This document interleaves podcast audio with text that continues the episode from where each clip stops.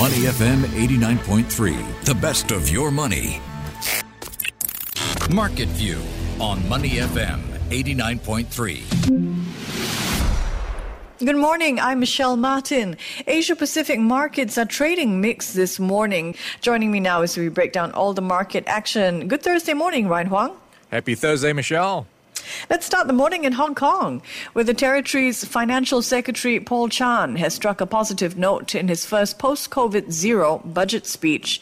Now, that speech, in fact, did not have mention of COVID 19 one single time in the two hour speech. Instead, Chan prefaced an upcoming Happy Hong Kong campaign that features the launch of large scale food fairs. So, Chan is trying to boost Hong Kong's struggling economy. It shrank 3.5% last year. Among the steps Hong Kong is taking, it's going to cut stamp duties on residential property purchases, and it's going to dole out a significant amount of goodies, including some 850 Singapore dollars worth of consumption vouchers to eligible residents. So, Ryan, are investors going to be watching to see how Hong Kongers spend these funds? I think they are. What do you think some of the industries or companies, uh, which ones of those stand to benefit, do you think? Yeah, taking a quick look at some of the more interesting points, you do have a couple of themes going. One big one is the consumption picture, and this is where the handouts are in focus. So we have 5,000 Hong Kong dollars being given out to every eligible resident. That is around $637. So the good news here is that it will mean people might use that to splash on stuff like new watches, spending on food, things I might mm. not actually buy. So that's going to be a big boost for the consumption picture. But I have to lay a caveat here that this was mm-hmm. a surprise for some market watchers who did not expect to see a handout because borders are opening up and tourists are going back to Hong Kong. So to some extent, already there would have been a round of spending by uh, consumers in that sense. So they thought this would be actually better allocated elsewhere. So that's the I guess, other side of looking at the benefits of these handouts. So that could actually lead to higher inflationary pressures. And then if you look at other sectors um, that we can keep an eye on, one is the mm-hmm. Hong Kong Stock Exchange. Partly because of the vouchers or the, I guess, extra money that can be used to buy stocks. Also, mm. Hong Kong Stock Exchange will be looking at ways to allow uninterrupted trading. And if you're familiar with Hong Kong weather, when you have strong winds, storms, hurricanes, typhoons, it can mean the stock exchange will take a pause, and that means lost revenue when it comes to trading. So Hong Kong Exchange is now thinking, hey, do we really need to stop trading? We can just go on if we find some ways to address some of the uh, protocols. So that's something that's going to be underway. Airlines will also be in focus as the government looks to reduce or waive airport charges and provide incentives for carriers to resume suspended flight activities and services and possibly launch new routes. So airlines directly mm-hmm. could benefit. Plus, you could bring in more tourists. So the hospitality mm. sector will be another area to keep an eye out for. Hong Kong's budget stands in stark contrast to that of Singapore's. It will run a substantial budget deficit this year, while Singapore's budget is practically balanced. Hong Kong cutting stamp duties while Singapore is raising them on high end properties. Hong Kong also handing out more fiscal stimulus than Singapore. Ryan, what do you make of these contrasting approaches between Asia's rival financial centers? Yeah, you have a few similarities and differences. I was um, very curious about a few things. One mm-hmm. was the absence of policies to attract overseas talent. You might recall in the past few years, curbs and restrictions in Hong Kong led to many expatriates leaving Hong Kong, and they have not gone back to the same levels since. So do you need these talent, strategic talent, so to speak, to help drive some of the growth that Hong Kong is looking for. So without the expatriates coming back, that's going to be a tall order. So that's something that I thought was missing, and this is something they will have to address in time to come. So that's one area. Another area that was missing was sustainability. Quite similar to Singapore, perhaps something they will be looking at in other budgets. So for now, right. on the back burner. So another area that is starting to come up to be a bit of a contrast is their approach towards cryptocurrencies. So in Absolutely. the past few weeks, we've seen mm-hmm. Hong Kong making a bigger push to see how Hong Kong can become a crypto hub for retail traders. So this is a big thing. Retail trading, they think, is going to be something they can benefit from around cryptocurrencies. In contrast, Singapore is more measured, so you can't advertise crypto trading services on the streets, billboards, on trains, but you probably can see that happening in Hong Kong. So it's a very different approach, and I think that could possibly be something that crypto players will be looking at when they think about, hey, where should I set up shop in Asia? I did pick up on that as well. Hong Kong does appear to be more bullish on digital currencies than we are here in Singapore. So Hong Kong has announced a task force to create a crypto hub. That's how serious they are about it. It's also setting aside billions of dollars to lure global talent in the areas of artificial intelligence, healthcare research, quantum technologies, and microelectronics. Interesting point. Now, speaking of high tech, I want to turn to the US now, where Microsoft is moving quickly to bring its new AI powered Bing chatbot to the mainstream. It's releasing a Bing smartphone app as well as an app for its Edge internet browser. Now, this comes less than a week after the chatbot appeared to get a little sour went off the rails. It told some users that it loved them while it shared threats to humanity with others. Ryan, what steps is Microsoft taking to ensure that these sort of problems, um, you know, AI Bing chatbot sounding so aggressive, what do you think is being done to, to ensure these problems don't happen again? Well, the only way to, I guess, get around it is to make sure you test it fully. And I'm sure behind the scenes, they've been pushing for a lot of testers to just try to break the uh, chatbot and try to hack it, trying to make sure things don't give you any surprising results. So I'm sure there's been a lot after all the well, interesting publicity around the answers that some of these chatbots have been giving. So on that front, Microsoft thinks maybe it's done enough testing and it's time to unleash it to the masses and integrate it with its Bing search engine. So something that I think will be um, a big draw for many people to take up Bing because Google search engine is mm. the market share leader. So maybe that could sway some people to try out Bing and maybe stay with Bing. So maybe uh, we'll see uh, a new competition play out in the search engine wars. Yeah, I I found it interesting that one approach to curbing Bing's odd behavior, Microsoft was limiting conversation time and it's limiting the length of conversations as well. So, for example, if you're trying now with upgraded Bing to go on in a conversation with follow up questions, it politely declines questions that it may have responded to just a week ago. It says, I'm sorry, I prefer not to continue this conversation. and it says, I appreciate your patience. So, um, Microsoft doing its best to curtail Bing's propensity to respond uh, with strong emotional language there. One more tech story, and this one. Um, well, before I go to Apple, actually, Microsoft's new Bing search engine, we know, is built on ChatGPT. And much of the focus on ChatGPT and its rivals has been about how this is going to affect the world of search potentially undermine Google's dominance in that area. Think about it. When you have a question now, do you go to Google or do you go to ChatGPT? Most of us go to ChatGPT. So one area to look at is more behind the scenes in terms of which companies help power the chatbots. Today we have an indication of one company that is benefiting. Which one is that, Ryan? Yeah, it's a very interesting parallel, like the gold rush when everyone was trying to make money from gold digging up gold. And then you have the guys supplying shovels and jeans, making money. so in this parallel, I think here is another proxy to play off the AI race, arms race. So you've got NVIDIA, yeah. chip makers, starting to be the well focus of some of these, um, I guess, efforts to just one up each other. You need the chips. Mm. To get more powerful AI services. So, NVIDIA is powering on with its um, outlook in terms of where growth is coming from. And it looks like um, that is going to be a huge growth area for the likes of NVIDIA and other chip makers because tech companies, even though they are cutting on many other places, layoffs in the headlines, they are still spending on AI. Good point.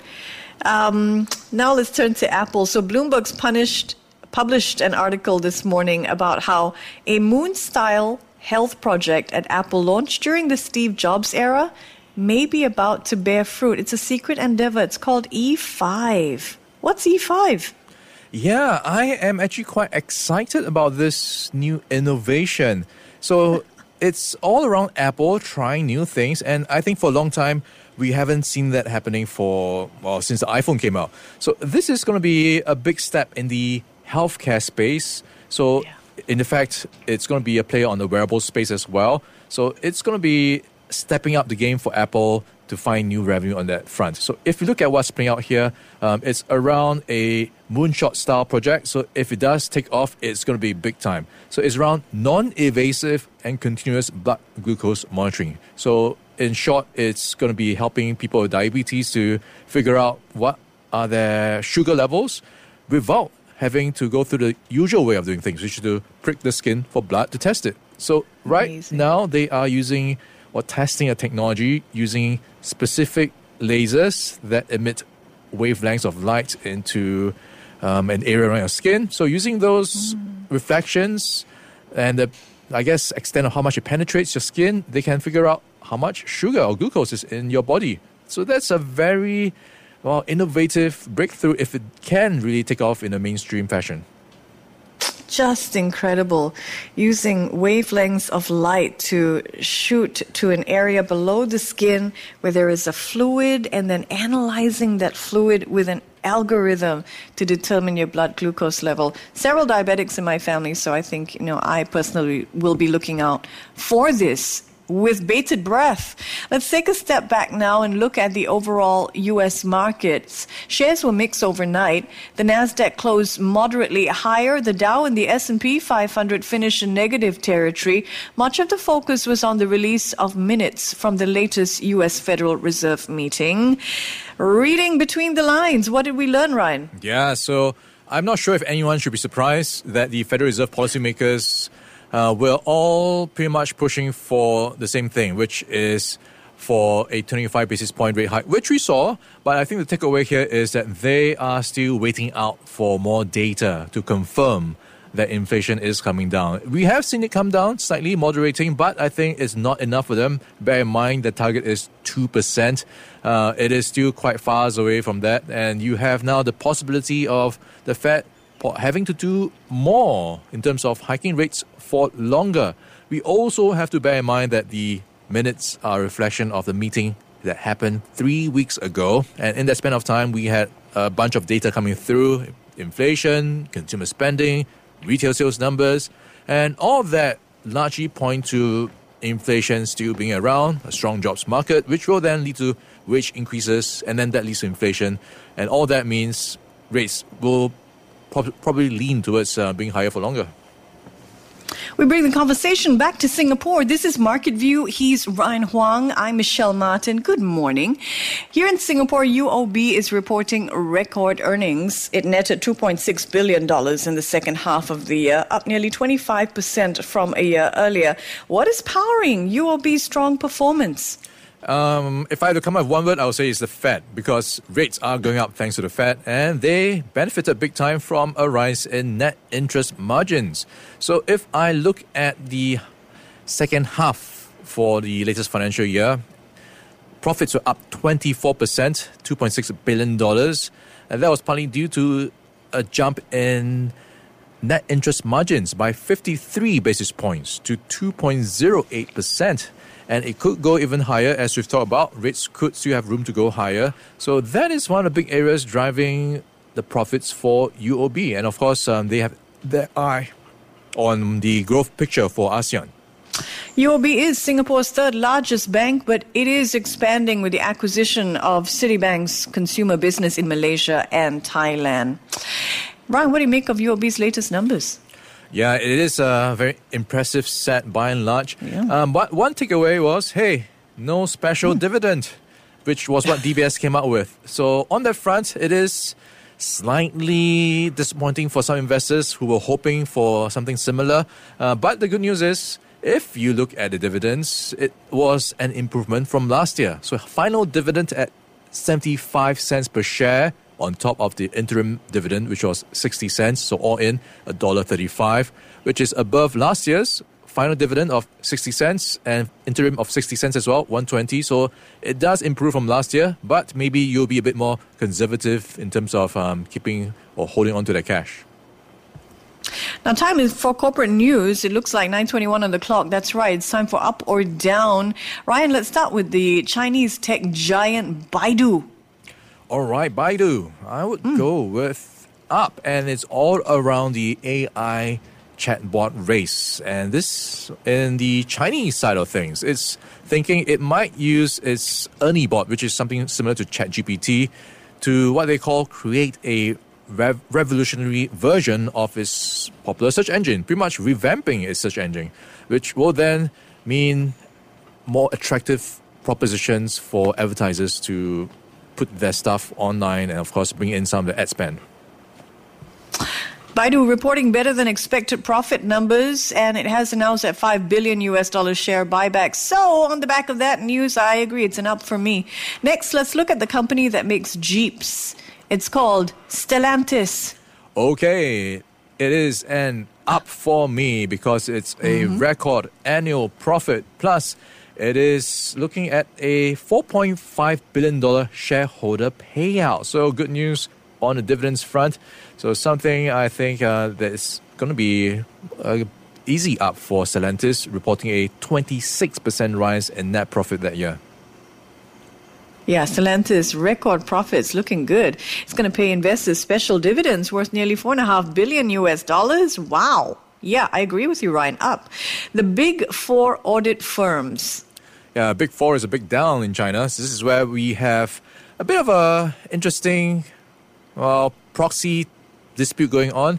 We've got hmm. U.S.-China tensions playing out on many fronts. We've got the tech front. We've got what's playing out in other areas as well. And now it's going into accountancy, where Chinese authorities are urging state-owned enterprises to phase out their use of the big four. So PwC, KPMG, Deloitte, and EY. So that's something on the so-called national security agenda because they feel that their data, well, can't be trusted with these U.S. firms. So it is uh, quite similar to what I've been hearing on the US side, which has also been warning about stuff like TikTok, you know, national security issues, data. Right. So on that front, they are saying, hey, go local, go for Chinese and Hong Kong accountants when your contracts come up. Yeah, China's Ministry of Finance, among the government entities that gave informal guidance to some state owned companies just as recently as last month, um, urging other state owned firms to let their contracts with PwC, EY, KPMG, Deloitte all expire. So that's a down for these companies in my book. AMC, Okay, AMC is going to be a down for me because you've got shareholders suing the company over um, its decision, or at least its oh, ambitions to add more shares. So this is um, a lawsuit that was filed in Delaware by some of the shareholders accusing the movie theater chain of bypassing them in a bid to increase the number of shares, which would then dilute the value of the shares. Yeah, shares of the meme stock AMC, I've been looking at them. They've been soaring though. They're up nearly 20% in two days. So I'm going to differ there and give AMC an up for now. Let's look at SBS Transit. Okay, SBS Transit. I think not a surprise because everyone's been going out and about a bit more, so people taking buses more. So net profit mm. more than doubled to $33.4 million in the second half on higher demand. Yeah, SBS Transit's business is booming, right? Net profit more than doubling during the last period there. Before I let you go, Ryan, a question based on something I read this morning. How would you like to have a four day work week? I would love it. When do I start? Consider it done, Ryan. Done. I'm not turning up tomorrow. Researchers in the UK have just completed a study of more than 60 companies that offered their workers a shorter work week. And they found that companies that do so enjoy higher revenue, less employee turnover. So, what do you think? Pretty good argument there, right? It does. Why not? If you can do your work in a shorter amount of time, then there's no strong, compelling reason for you to stick around just for another day. If you know that can lead to better work-life balance. I, I agree. I think technology has forced us all to work way beyond nine to five. The work week has lengthened, in fact, with us without us noticing because we're answering emails at all hours of day. So four hour work week sounds good to me. All right, Ryan, I'll catch you Monday. See you around. Ryan Huang there. I'm Michelle Martin. Before acting on the information on Money FM, please consider if it's suitable for your own investment objectives, financial situation, and risk tolerance. To listen to more great interviews, download our podcasts at moneyfm893.sg or download our audio app. That's A W E D I O. Available on Google Play or the App Store.